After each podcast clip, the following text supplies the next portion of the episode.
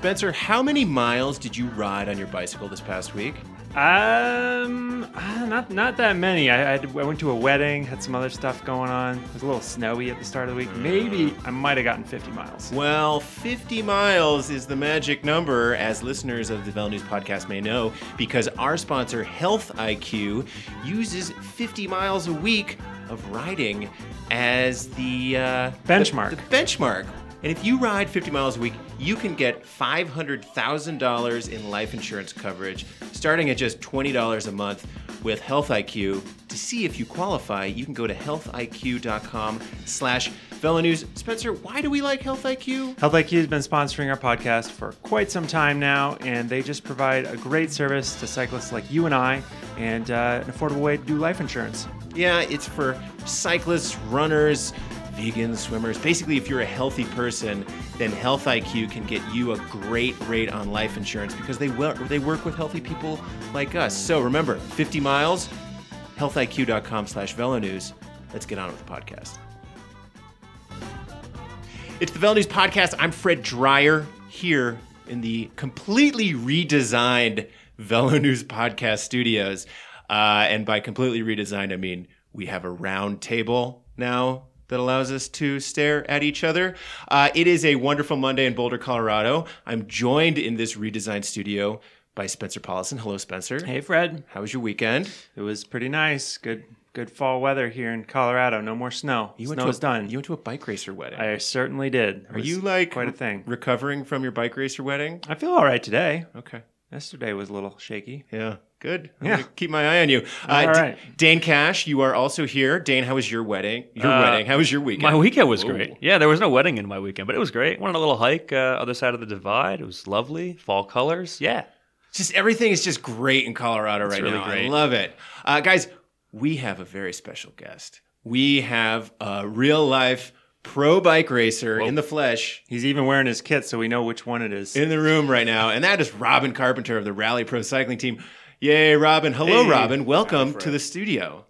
Uh, Robin, you're also in town for a bike racer wedding. What was your bike racer wedding like? Oh, it was uh, pretty much the same as all bike racer weddings, I think. Yeah? You know, only talking to the cyclists. Yeah, talking with cyclists, maybe have like two drinks and do some dancing on the dance floor and fall asleep at eight. Yeah, two drink maximum for sure.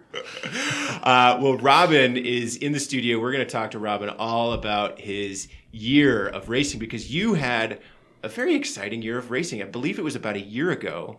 I did an interview with you, uh, and you st- talked about the excitement and anticipation of going and doing European road races, and you did your your share. I would say you did a pretty good amount of European racing this year. Yeah, it totally delivered. We had a we had an awesome time. We did some super awesome races. Well, and you spent like most of, a lot of those races in the breakaway. That, I mean, how else am I going to do anything in those races, man? I've got nothing else. Yeah. So we're going to talk about talk to Robin about what it was like to be in the uh, European breakaways. Uh, first, guys, we got some news to get to. Uh, news, news, news. We had uh, Cyclocross World Cup go on this past weekend in Switzerland. Spencer, what happened in that World Cup? It was uh, kind of a new venue. It was in Bern, Switzerland. A bit of a, a bit of a weird scheduling thing. Um, world champion Wout van Aert actually wrote an opinion column about how it was not scheduled well because the day before it was a super prestige, which is really important for those uh, for those Belgian racers especially. And then they had to go right to Switzerland. Some of them skipped the super prestige in favor of the World Cup, but it was uh, eh, I, I wasn't a big fan of this race. It looked that the, the course was kind of had some weird curby things, and uh, it, it didn't help that it was just du- dusty and dry, kind of your typical early season cross race, but uh, meant that it was kind of a bit of the the dirt time trial that Dane hates so much. Um, Vos uh, did have a good battle with Annemarie Worst. Um, worst best name in cycling. Um, Every time I read that, I'm Yeah. like, ah, Anna Maria. Like, lost, lost in bad, translation. Bad yeah. bike racer name. Well, maybe if you spoke Dutch, you would understand it better. Fred. You should be a little more culturally sensitive. Um, so Marianne Vos wins like you would expect her to, and man, I'm just I'm telling you, she's going to win the World Cup and World Championships this year. She's on a tear and is focused on cross uh, for the first time in a few years. And then in the men's race, Mathieu van der Poel rides away with this was such a boring race. Mathieu van der Poel just was off the front for like seven laps by himself, just riding, riding, riding, riding, riding. And Wout Van Aert was like five seconds behind the whole time. Mm. And Van Aert, unfortunately, was back there because he had a uh, drop chain fairly early in the Mm. race, which I think. I don't know. I don't see him beating van der Poel in this type of race to begin with, but it certainly doesn't help when you drop a chain. Like a few guys had drop chains actually. It was sort of a thing. I don't understand why these guys are still having this issue come up, but apparently, apparently it's a problem, even if it's dry and dusty like the Swiss race. Uh, it's a trend story, you know. Yeah. Just that's the cool thing to do in European cyclocross right now. Oh, Yeah. did you drop your chain? Yes, me too. Uh, coming up in the women's race, Catherine Compton, Katie Compton, yeah, Katie third Compton, place. third, I should say. Very good ride for her. Um, and um, also uh, in the top 10, our Canadian friend, Maghalie Rochette. So, Excellent. Yes, good to see her showing up at the World Cups in Europe. Uh, we had some road racing go on too with the Tour of Guangxi, final World Tour race of the year. Yeah, last one. Guangxi, you really don't care about this race. I feel bad. Uh, it's a. It looks like a very difficult race. Um, we have a piece on the site too about how it is the bridge between east and west. Uh, Dane, what can you tell us about what happened uh, there in Guangxi? Well, Guangxi had basically one big climber day. The fourth stage was the Queen stage, and the other days were for the sprinters. So you got to see a nice little showcase of sprinting talent. Guys like Dylan Groenewegen, who we've seen all year. Fabio Jakobsen won two stages for Quick Step, bringing their total of stage wins to 1,007. I don't know, something really large. But Gianni Moscon was your race winner. He won the Queen stage and then held on throughout the rest of the race. So everybody's favorite Italian sky rider, Gianni Moscon. Fan favorite. Woohoo. Yeah. Right. I saw some stories about how this was like a redemption win for him, and I'm like, how does winning Tour of Guangxi make up for punching people in the head and using racial slurs? Yeah, not sure about Is that that is one. there like a direct correlation there? Mm. Just jock culture. Yeah, Yeah. it's You know true. Just winning, just being good. Yeah. Uh, we had a story on the site talking, yeah, about how this Tour Guangxi is the latest race to try and bridge between East and West. It's owned by Dalian Wanda, which used to own Velo News in an indirect way. For a hot minute. We are the key asset of Dalian Wanda's, uh, yeah, global sports assets. Um, but this made me uh, think about the outer line stories that we had on the site earlier this year about the original tour of China in the early 90s and how that also was seen as a bridge between East and West. And it was sponsored by some giant like cigarette company. And there were all these just wacky tales of what it was like to put a bike race on in China back then. Cigarette sponsorship's a nice, uh, yeah, it's a good time. Richmond Worlds had a big cigarette sponsor. That went off without a hitch. So Really? yeah, I did not know that. Yeah. tobacco belt. You know, that's what you got to do. Dane, our resident Virginian. That's right. Dane's smoking two cigarettes right now. That's just how I roll when I podcast. Yeah, Flavor country. Yeah. Uh, I think this race is interesting because so many uh, World Tour team sponsors actually do have interests in China at the moment. You know, EF talking about how they have some big office over there. Um, some of the other sponsors say, you know, they have business interests in China. Whether or not the Tour of Guangxi will help these companies uh, execute on their business goals in China, I guess that's a big yet to be seen. Well, and there was also, I think, an announcement recently about a new Chinese team that got uh, brought online the, the last week. I, I didn't really look too closely into that. You know yeah. that It looks like they're I'm talking yeah planning into 2019. I think to Okay. to bring that team live. But I think one thing with this race that maybe is a is a way in which it'll be different from past forays into China. The riders seem to have enjoyed it. And I mean, when a lot of the stories that I've seen talking to riders who are over there make it sound like it's been a really nice experience, and you did not hear a lot of that about Tour of Beijing. People seem to really dislike going there, so that could help. Well, they had really nice pagodas. Like I was checking out Gregor Brown's Instagram feed. Gregor was over there covering it for us, and every other photo was some like just gorgeous lit up pagoda that Gregor was hanging out underneath. Like his his Instagram pagoda game was just really hmm. on point. Kudos to you, Gregor. no one else liked the, the pagoda photos. It's pretty obscure. Hey, you know, it's like it's like what was that website that just had photos of barns in like the middle of nowhere or cabins? yeah, I like barns. Yeah, cabins and barns and pagodas. I pagodas. could get into barns. I like the video of Rigoberto Urán dancing that we got on oh Twitter. Oh my over gosh, the weekend. yeah, that, was, big. amazing. Yeah. The best part is that he's dancing to this Latin song and he just looks so natural and great. And then he grabs the mic and starts, Starts singing, sing. and it's like, oh, Yeah. oh.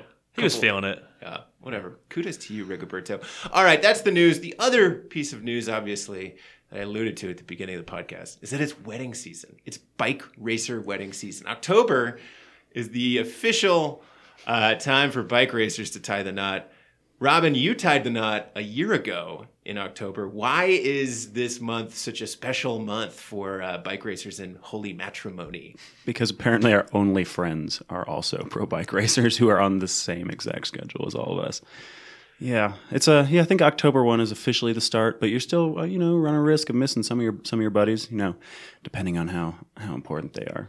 If you're Now- still racing Japan or or China. Is it a matter of like that is the time of year when you're able to actually like, you know, you don't have to worry about training. For Cut example. loose.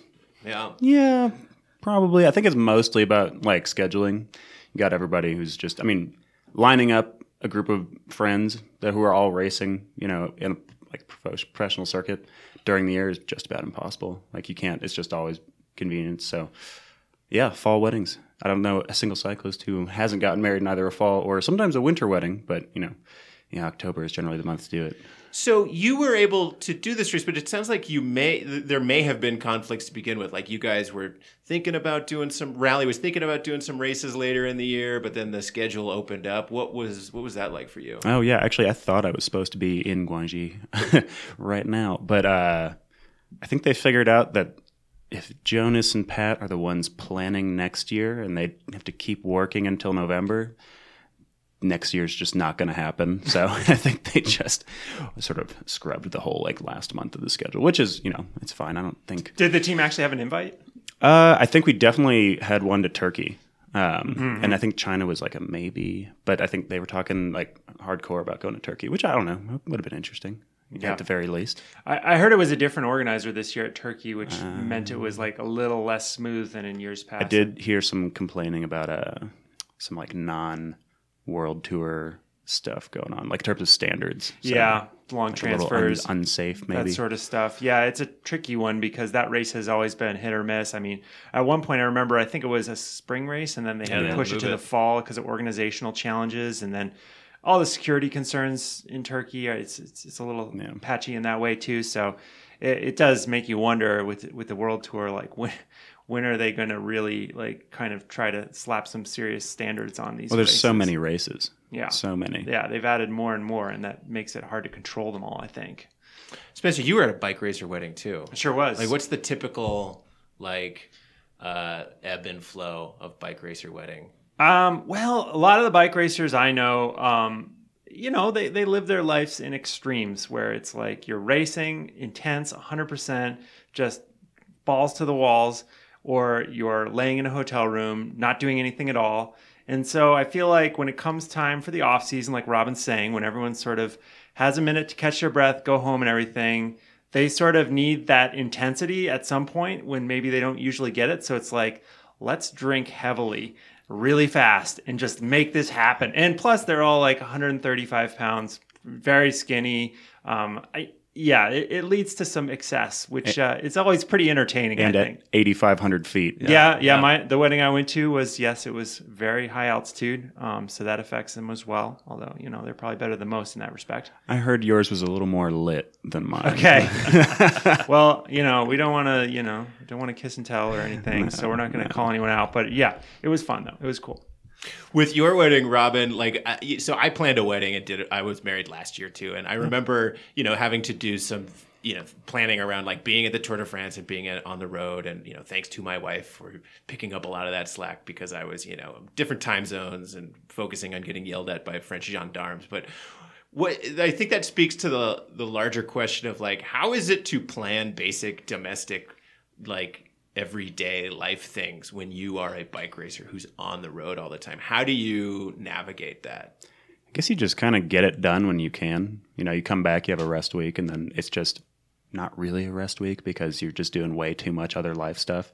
I always run into that problem on like recovery days or like days with extended like periods of time no training. You're just like, oh, I have all this other stuff that's been like ramming up my to do list, and I'll just get all that done. And then you, you know, by the end of the day, you're just like, oh my goodness, what have I done to myself?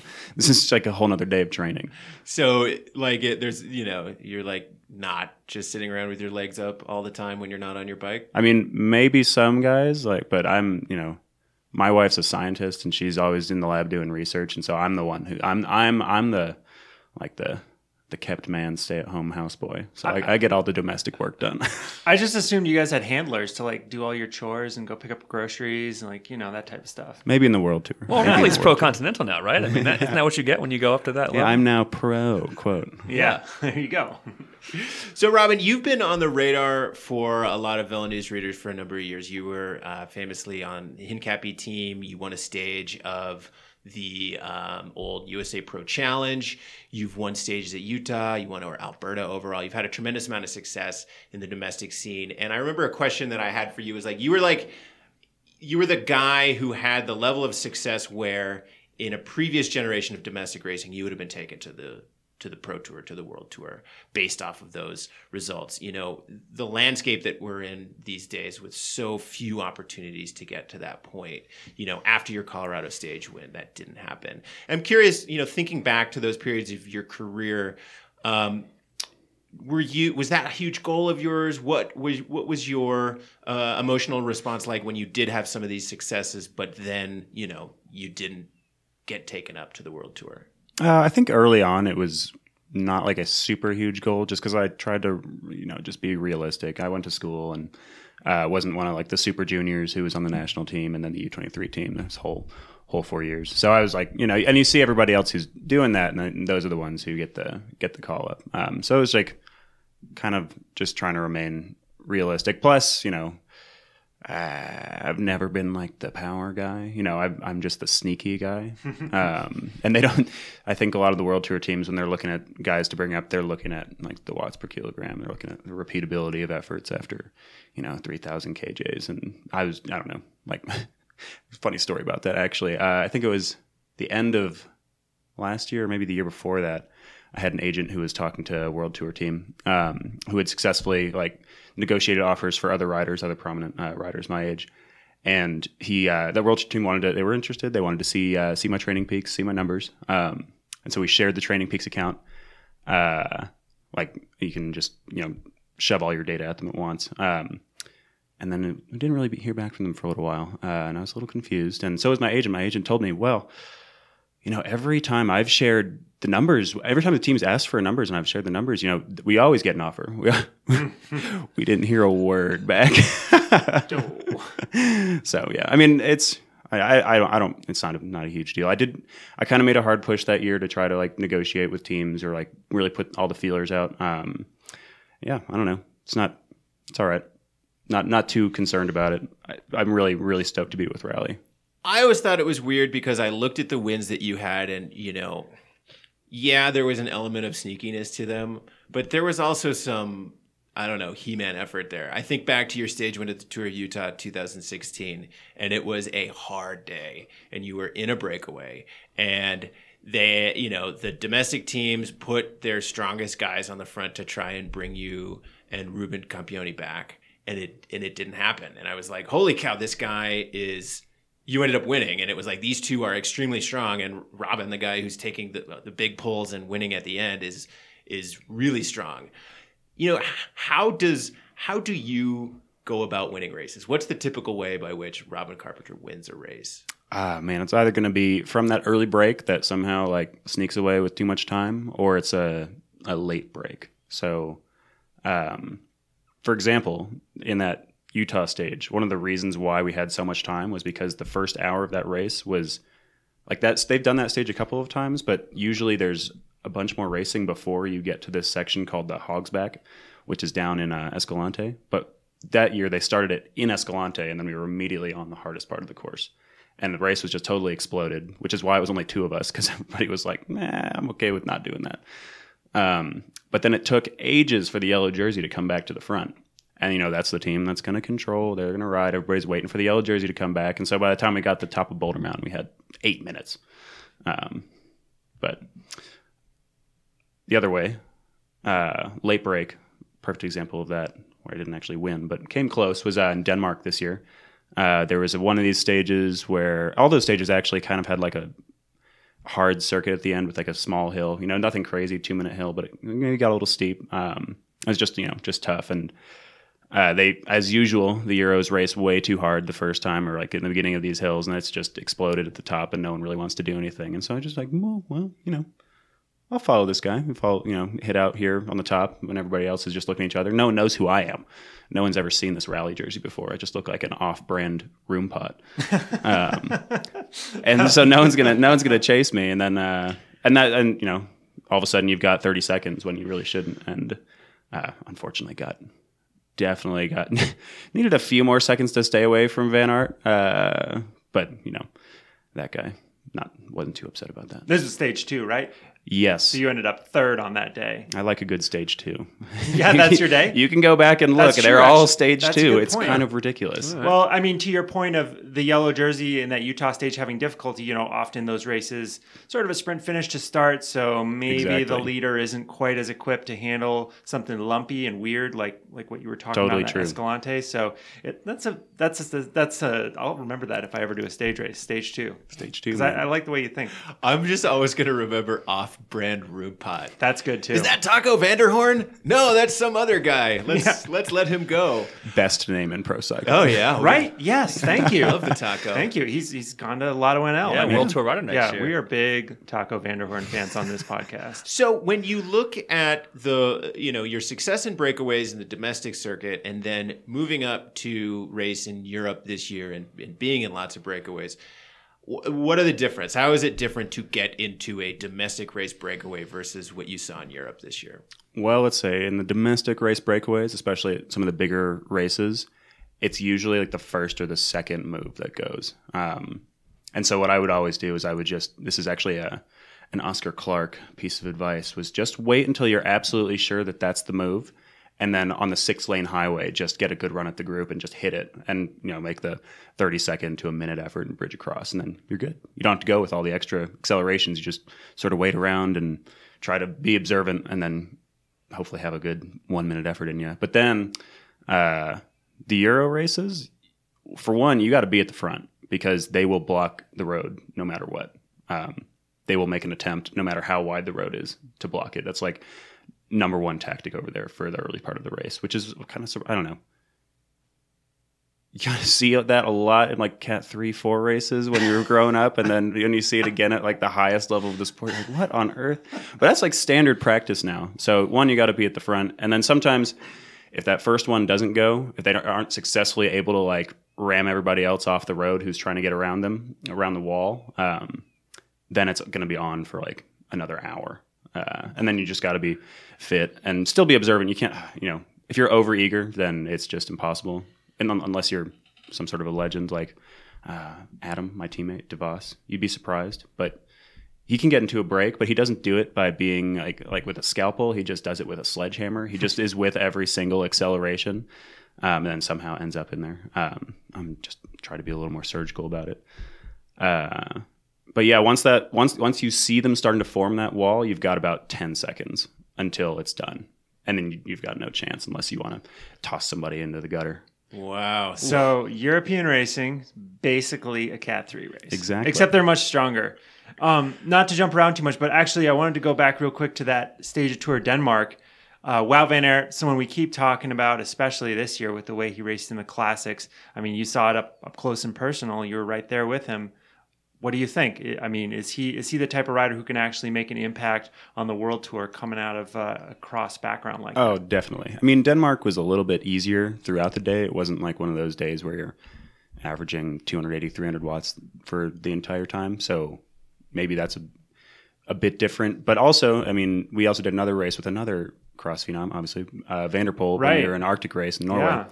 Yeah. Um, and both times, those guys, everybody would be going, you know, say it's a sprint, say it's a hilltop, and everybody's ripping it, going as fast as they're going to go.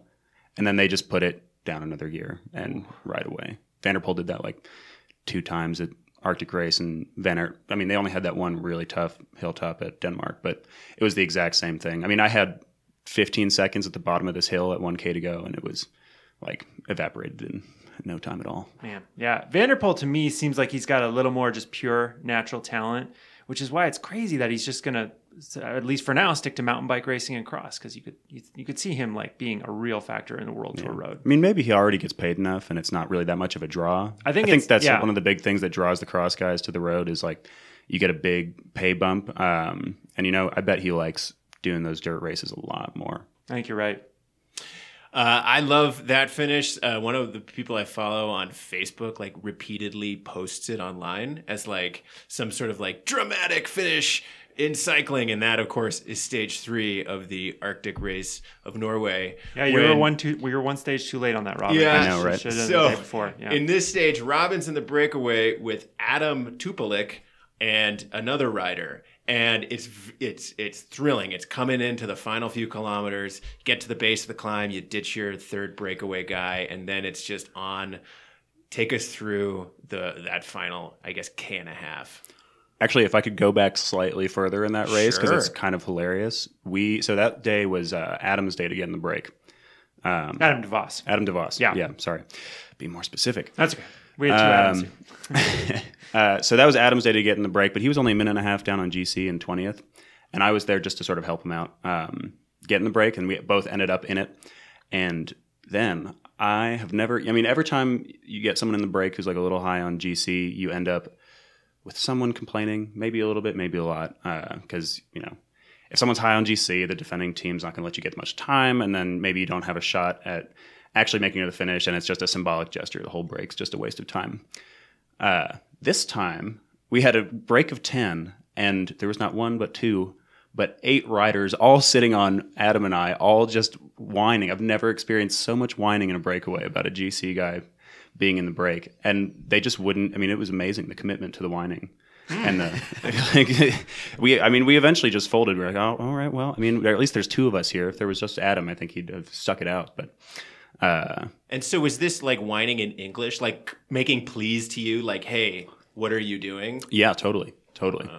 Yeah. Anyway, so then Adam eventually dropped back, which was kind of a bummer because that was like the whole plan for the day. But then, you know, kind of ended up going reasonably well. We had a big group, and old Mister Toupalik was the actually the one who whined the least. He was the most quiet, he was a little sniper, and I should have known better. After after seeing that, he just kept pulling through and doing his doing his work. Um, and then at the end of that race, uh, he almost dropped me completely the first time up, or the second time up the hill, um, when it looked like it was getting close and touch and go with the, with the peloton. Um, and so at that point, I kind of maybe knew that like this was, you know, we could try, but I, I he was maybe the better man. Um, and you know, I tried to tried to play a little bit, a few games up there at the front, coming over the top of the hill because it's kind of flat, a little bit of headwind. Um, so trying to make a face here and there, make them think that you're hurting a little more than you are. And of course, they don't. Like I said, they don't know who we are. So if you you actually get the benefit of the doubt from them if you hang back and do a little less work, which is, uh, you know, that's how the game's played. And you could you see the Euros doing it all the time. I watched the other guy, that third guy, basically making faces as the other guy pulled past him, and then going back to sort of like normal race poker face as he pulled in. Um, and then, uh, yeah, I kind of overcommitted probably on the hill the last time on the front just because I thought we were going to get caught. Um, and then he just smoked me totally. If I'd been able to stay in the draft, I might have been able to hang on for second, but I think I got caught with 50 meters to go. The more and more I watch that, the more I'm like, Adam Toupalik owes Robin Carpenter like a lot of beer or something. Because, Salmon, Arctic race. Oh yeah, some salmon. Because I feel like it was your monster pull on the front that allowed him to stay away. If you don't take that pull, he's not getting the stage. That was almost a bit of a theme for that trip. I did that again at this one day race in the Netherlands that was uh, called the Koga Slag om Norg, um, which is like a crazy gravel race um, that no one Really? knows about. Yeah, yeah. It was well, not really gravel. I mean, a road race. Well, sure, with, but there's with dirt. gravel. It's like kind of a I don't know, like a format like a Strade Bianche or um, what's that other one? French? Trobro Trobro. yeah. yeah. except these guys just decided that gravel meant dumping pea gravel on a on an asphalt road uh, a week before the race. So, like, it was just all one size stones. He just sank straight into six inches of pea gravel. Um, but anyway, that was another race where like I took another guy to the line and like almost basically won the race for him because I was being an idiot. A Roompot guy, in fact. Uh, yes, indeed. He yeah. probably thought you were on his team. Old Mister uh, Narrow Handlebars. I'm sure you've seen him all over the. Oh, it was that guy? It was that guy. Yeah. Jan Willem van Schip. Apparently, he runs those bars because he's a track sprinter, and no one decided to tell me that when I took him to the line in a two-up breakaway. Oh. See, So- that's a yeah. Yeah. The rally team should more scouting report on that guy next time. Yeah, those bars are crazy. Those are like what thirty, like thirty-four. At the top, yeah. Yeah. I think they, they they flare out a bit, but yeah, those. I mean, he's he's an aero aero guy. He's a big guy and he's pretty aero. From Amstel Gold Race, he was in the break with the front right. group at Amstel, driving it with those crazy bars. Yeah, narrow bar guy. So, Robin, that speaks to a larger question, and- and you touched on it here, which, you know, this was Rally's first year, the Pro Continental ranks, and you did a pretty ambitious uh, racing campaign in Europe and also in the Middle East. And so here you are, part of this team that's showing up to these European races for the first time, and other teams don't know who you are. Um, what's the reception like, both on the bike and then off the bike? Like, are people, you know, are the are the European racers asking you questions? Do they want to know who you are? What's it like for being that American team that just all of a sudden steps into these Euro events? They don't care about us until you're doing something slightly wrong in the peloton, and then they really care a lot. Which and that was like it, it was kind of funny in Oman um, in those Middle East races. It's kind of like racing in California with these giant roads. Um, and these days, everybody wants to ride together as a team. Everybody's you know no matter what any part of the race, everybody's riding together. Um, it didn't matter what was happening in the race, where it was, or where we were if if we were ahead of some other team in the little lineup in the peloton, they were they were coming around us. they were they we they did not want to be behind the the no name American team that they'd never heard of. Um, and that was you know that was beginning of the year, and actually it got a lot better towards the end. You know that last trip in August, it was a lot of the same teams uh, that we raced against all year. A lot of these sort of pro continental teams, you know, you end up at a lot of the same races, and some even some of the world tour teams. But they start to recognize like the kit and like, I mean, I mean, I thought we did some pretty respectable stuff. Some had some pretty good results, and then you know people stop sort of uh, screaming at you for for doing something you know pretty minor, which was nice. Mm-hmm. And then uh, the race organizers are always like everybody, all the fans and the and the organizers are all super friendly. It's really nice. What did that reception change, or was it impacted at all by the Dubai stage to Hatta Dam? You and Brandon McNulty famously made it into the early breakaway, and uh, McNulty was, you know, right there for the stage win and just got swarmed uh, with a few meters to go. Um, first of all, what are your memories of that day? And yeah, did that result of that performance change Rally's uh, reputation at all? it made sure that we were never allowed to have two in the break again at like a race with those world tour teams. Um, like we did it at, we actually forced the issue at Oman the next week. Um, me and Adam DeVos got in the break again, but we were chased hard for about 10 minutes uh, by some of these teams who were like, you can't, you can't have two again. It's not, not allowed. Uh, but that was, yeah, Dubai, that was quite, that was quite an experience because you're, you're at, with all these world tour teams, all these like major sprint teams who are, you know, they can ride the front. They can chase things down, no problem. Um, and it was I got to credit uh, Eric Wohlberg, our DS, uh, for hatching that plan because he knew Brandon was going to have a good good ride in him somewhere. Um, and if we had two guys, then you knew that you could commit fully, and you'd at least have one other guy like fully committed to to powering that break. Um, and that was yeah, that was a fun day. It was kind of like I feel like we came into Dubai like a little out of shape. Um, if I go back and look at the numbers, Well, it's the start of February Yeah. for crying out loud. It's like, what do you expect? True, but man, you'd be surprised at how good those guys are going at the start of February. Like I was getting dropped like like a pure sprinter at Oman up small hills. Um, but yeah, that was I mean my favorite memory actually from that day is that not even that I mean Brandon didn't win, but you know that's fine. It was like the whole point was the I mean that's what makes a race exciting is that super close catch and it's touch and go and everybody's sort of on the edge of their seats. But uh, immediately after the finish, we all roll down from the top of the dam and we're in this like gravel parking lot and everybody's getting into their vans and uh, none other than uh, quick step director Brian Holm, who's like kind of known for being a legendary like hard ass, um, rolls up to Brandon and pats him on the stomach and says, uh, "Hey, you almost got us, huh? That's the last time we let you go." and it was like, "Oh man, that's Brian Holm. That's your ticket to the world tour, there, Brandon." That's pretty cool. so the running joke for the rest of the week was that. Uh, Brandon was going to get kidnapped, um, and we Brian Holmes was going to come put some chloroform, and we wouldn't see Brandon again until the following year at one of the classics. And he's like, "Who's hey Brandon? How's it going? Who's that new, new Who's- tall, skinny kid on Quick Step? Who's Brandon? I am Lars. Yeah, they reprogram him. Exactly. Oh, that was a definitely a dramatic day on the bike. Um, so now, Robin, you uh, you know you spent a good chunk of the year racing over in Europe. Uh, then you came back and you know had this wedding, and you're back in the domestic scene. And you know we've talked a lot about the state of the domestic North American scene and some of the storylines going around it. Everything from UHC and Jelly Belly to folding to some of the races going away to you know just overall kind of a down year. Looking forward for 2019. I'm curious, what are the discussions like that you have with you know uh, former teammates or friends who are racing in the domestic scene? What are people talking about right now? Uh, I guess you know people are just talking about what what kind of teams are going to be around. What who who could you even you know possibly race for um, with such a dearth of, of paid positions. Um, and I think you know honestly you're going to see. I mean I don't know if it's really going to change too much in terms of who's at the races. Um, I think just you'll have far fewer guys getting paid to be there.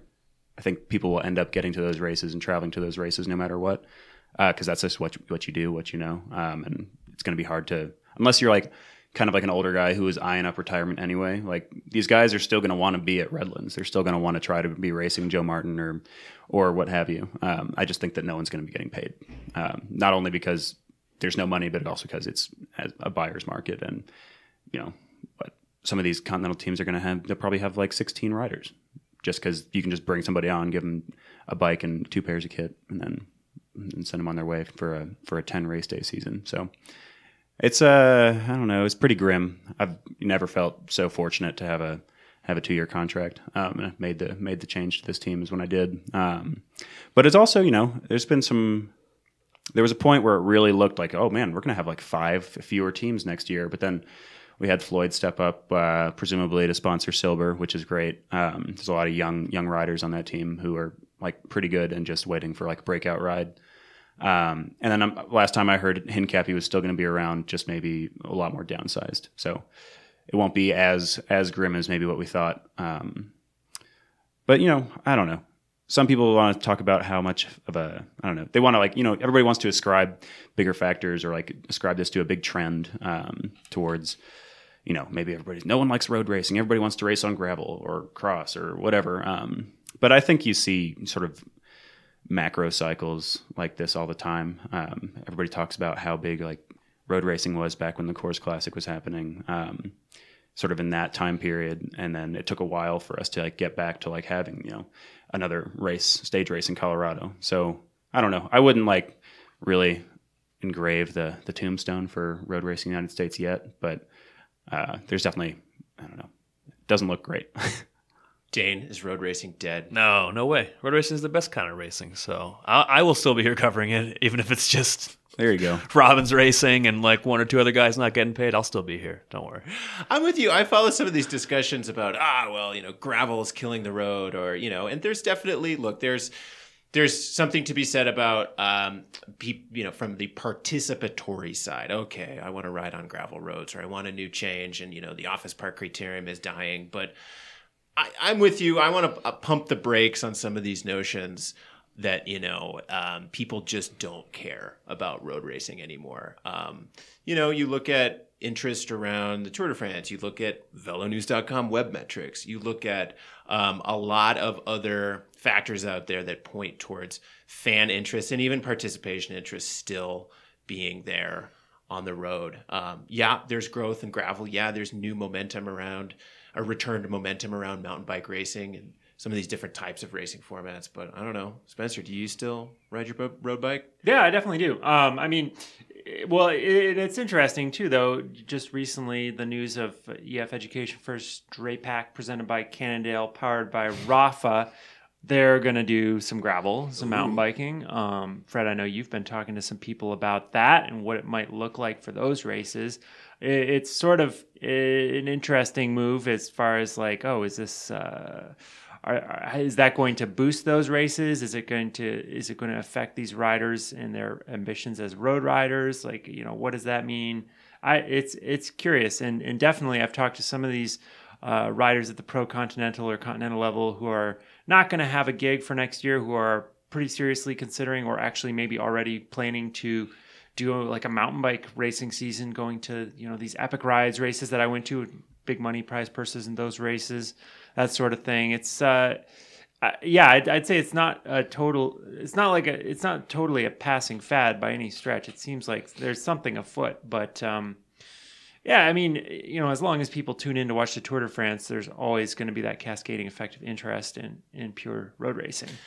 Yeah, Robin, you gonna be doing fixie crits next year or what? I will never do a fixie crit. There's absolutely no way. I've seen too many like just heinous videos of crashes. But uh, I was thinking of making a push maybe to get the team to send me to Dirty Kanza. I don't know. That seems like it could be kind of at least interesting. I don't know. It'd be something different. Um, and I still have yet to do the Belgian waffle ride, which is in my basically my backyard. Yeah. But it's just a, a scheduling conflict usually. But you know, I don't know. I it seems like from a from a marketing standpoint, if you're a sponsor or a team or just trying to build a brand, then it'd be clever to go to those races, in my opinion. Um, and it's, I mean, how much of a an investment could it really add? I mean, everybody's already rocking disc brake road bikes. Like you just throw some fatter tires and send your guy with his race bike, and boom, you know, you've got somebody. And as long as you do like some good video and post it to the gram, like you'll you be go. good. That's Yeah. what that's what pays the bills. Uh, yeah, I actually did Belgian Waffle Ride this year. It's pretty fun. Definitely. Um, it's a it's a weird race in terms of it being a, just this huge like spectrum of of terrain where there's a lot of road. So like having a road bike is a big advantage. But then there's like a few sections of legitimately rocky mountain bike trail, and it's just there's no it's a wrong tool for the job race. Totally. But I think that's like the whole point. That is exactly Yeah. the whole point of it. Um, but the, you know, the other thing I think about is if if these teams start to emphasize those types of races, um, you know, eventually, if if it if it becomes so popular or if it's so valuable from a social media standpoint, are we going to have kind of a, a lost generation of American pro roadies? Who you know they they paint themselves into this corner and they don't have enough opportunities like you have had to go to Europe and really really throw down and have some time doing proper European road races to prepare yourself for who knows maybe maybe you get a world tour ride someday maybe you're going to a grand tour or classics or or whatever it's uh, you're not going to learn that by going to dirty kanza unfortunately I was just talking with Joe about this a little bit. Joe Lewis, uh, my host for the weekend, and he was like, "Man, you guys on on rally in you know five years, all the only guys you're going to be racing are are 18 year olds. You're only going to be racing 18 year olds on the road. That's it. Well, it's weird to think about because there was a time in the not so distant past when the U.S. domestic league was thought of as the you know the minor league, the development ground for going across the pond. And like I said, there was this well established model of like, oh, if you are the domestic guy who wins a stage of one of you know Tour California, Tour Colorado, whatever, or you finish are as like the top finishing domestic guy, then that is that is the proverbial ticket punch. You know, if you're within the right age group and within these all other things, you know, if you have, if you have the wattage, which apparently mm-hmm. Robin over here, geez, gosh, I'm just super aero. just so aero, yes. narrow get those na- yeah get those narrow bars. But you know, if that model goes away, then I do think that you know, I, I think it would be sad, and I don't think that that's something that the cycling community should strive for. We can all talk about disruption and trying new things out, but I do think that keeping the domestic road races uh, scene alive is good. I think uh, we have not had a big American classic star for quite a while. So maybe on the optimistic end, if people do start doing more Dirty Kanza, more Belgian Waffle Ride, whatever, we could have uh, increased engagement in some of those kinds of races, Strade Bianche. So that's good. Maybe, maybe that happens. I mean, you still need to race on the European roads, I think, but it could kind of generate some young American riders who actually know how to handle the bikes in those kinds of rough terrains, and maybe we get a big American classic star sometime. Well, according to what Robin said over here, since it's all Cat 3 tactics over here, what you do is you get some gravel guy, put him in a bunch of Cat 3 races, and that'll get him He's ready to go. Yeah, get uh, Ashton Lambie, the kid with the mustache. There we go. Throw him in a bunch of Cat 3 road races, have him do Dirty Kanza, send him to Roubaix. With Robin, he'll be fine. Boom. Totally. clearly got an engine Uh, pursuit Oh yeah. pursuit world records no joke Yeah. Well, guys, before we bail out here, do we have any final questions for uh, Robin Carpenter? Robin, what is your 2019 going to be looking like? I think pretty similar, except we're trying to wrap in some bigger invites to some some bigger races. Uh, maybe some World Tour stage races mixed in there somehow. Um, but I think you're gonna you see somewhat similar. Probably some racing in Spain in the beginning of the year, really getting getting your ass beat uh, by the by the Spanish and the Portuguese up up every single hill. Um, but I think yeah, I think we'll probably see something similar. Last I heard, we were starting the season again in with Valenciana and Oman. So yeah, it'll be. I mean, it's not kind of nice to do some similar. It's the same races. You learn things a little bit instead of just hopping to something new every time. Any races we'd like to see Robin in? Other than the Tour de France, obviously. Yeah. Well, of course, yeah. yeah. Uh, I don't. I think. Um. I think you'd do well at, uh, at maybe. Um. Maybe one of the like midweek uh, classics, like uh, you know, maybe maybe not full on Tour Flanders, but Oh, yeah. um, one of those. Uh, you know, That would be cool. Kuurne, Brussels, I'd love to get into some of something. those. It's funny. It was funny discovering at the in that August block that we did that there are a whole set of races that are made for people like me who look like me. Uh, Yeah. we don't have to go up a mountain every time like we do in America. What'd you make a GP Quebec and Montreal? Oh, those were excellent. Yeah. Yeah, super cool races. Not only because like you were really, I mean, World Tour race, so you're really with the best guys, and all those, all those guys are the best one day racers in the world, getting ready for you know ostensibly biggest one of the biggest one day goals of the of the year. Uh, so it was actually it was quite neat to get that sort of uh, first hand look at how good these guys can really be. Um, and my takeaway was mostly just that they just can do that same effort that they did five minutes in, five hours in. It's, That's that's the biggest biggest part of it. Yeah. Ouch, painful effort. I mean, there's like 15,000 feet of climbing or something like that on this. Yeah, Montreal was circuit. definitely the, I think the hardest race I've ever done, like one day race I've ever done. It was uh, yeah, like a five minute hill every lap, sixteen laps, followed by a couple of like smaller rollers. Oh. Yeah, it was. I, actually, It's like the world's worst circuit race. a funny anecdote was my best five minute power of the year was the first five minutes of that race because they start at the bottom of the hill. That's right. Oh God. Yeah, But it's a nice hotel you get to go back to, though. true. So, true. We like hey. the hotels. Were you guys on trainers warming up for that? No, I forgot to warm up. Oh, Just straight into it cold. Yeah. that is hard. Well, Hard. Dane wants to see you do the Tour de France, and Sick. Spencer wants to see you do like Kuurne to Brussels Kuurne. I'm I'm think I'm still with like uh, the Alamo last race at Last Man Standing fixed gear crit, or maybe one of the Red Hooks. Red Hook, hey. Uh, just throw you in there. Dirty Kanza. Yeah, Yeah, we'll be out at Dirty Kanza. Come do it. Yeah. Yeah, I mean, you never know. What is it going to be in Sleep five on a, years? sleep on a couch or something. Yeah. Everybody's doing red hooks and dirty Kanza. So Yeah. that'll be what it's come to. This disruptive new model of racing. Well, thanks so much to Robin Carpenter for stopping by. Robin, Thank we'll you, let you get out of here. And we would love your feedback on what we talked about today. You can email us at webletters at pocketoutdoormedia.com. We'll also post links to the stories we talked about today on VeloNews.com. Subscribe to the Velo News podcast on iTunes, Stitcher, Google Play. And while you're there, please leave us a comment and a rating. Become a fan of Velo News on Facebook at facebook.com slash Velo News Magazine. Follow us on Twitter at twitter.com slash velonews. Velo News Podcast is produced by Velo News, which is owned by Pocket Outdoor Media. The thoughts and opinions expressed on the Velo News Podcast, yes, even Robin Carpenter's, are those of the individual. And as always, we leave you with the Brooklyn Boogaloo Blowout playing the Bernard Purdie classic Soul Drums.